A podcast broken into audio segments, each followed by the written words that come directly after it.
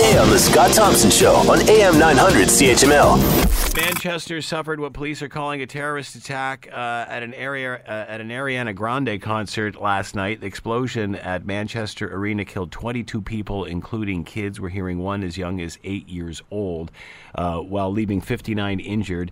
The Islamic State has taken credit for the attack, although they have provided no evidence at this point. To talk more about all of this and how it changes things moving forward, Dave, uh, David Harris is with us, Insignia Strategic Group, and is on the line with us now. Hello, David. How are you today?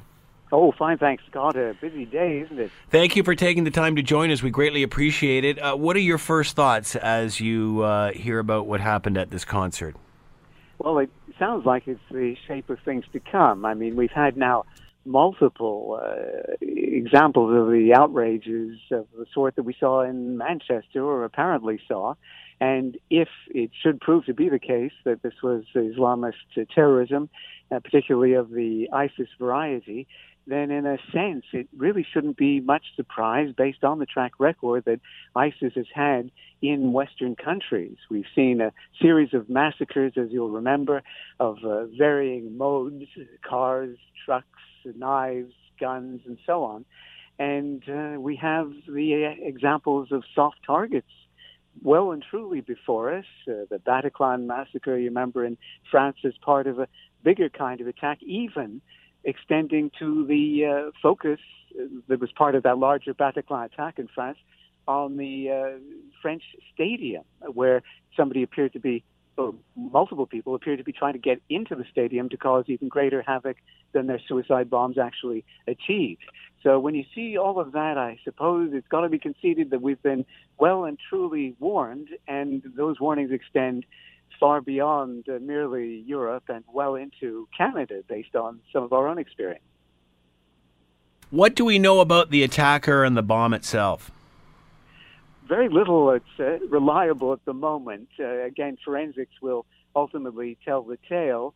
Um, theories seem to range from suicide belts to uh, IEDs that may not have been part of a suicide belt, but the suicide belt theory has uh, been explored briefly by a former national counterterrorist chief of the United Kingdom who uh, has gone so far as to suggest that if it should be a suicide belt or if it should have been a suicide belt, that uh, that could signal a continuing risk from anybody who might have been associated uh, with the perpetrator of this because the experience of many of the coalition forces in Iraq, Afghanistan, Syria, and elsewhere, with ISIS in particular, has been that um, suicide belts are often made in multiples, uh, not necessarily assembly lines, but again, producing multiples. And uh, that could mean that you could have still circulating one or more suicide uh, belts that could be uh, of planned use. So all of this points to the inevitability of our being in a race against time to try to determine more fully who is responsible and above all what networks might have been implicated in all of it. Want to hear more? Download the podcast on iTunes or Google Play and listen to The Scott Thompson Show weekdays from noon to 3 on AM 900 CHML.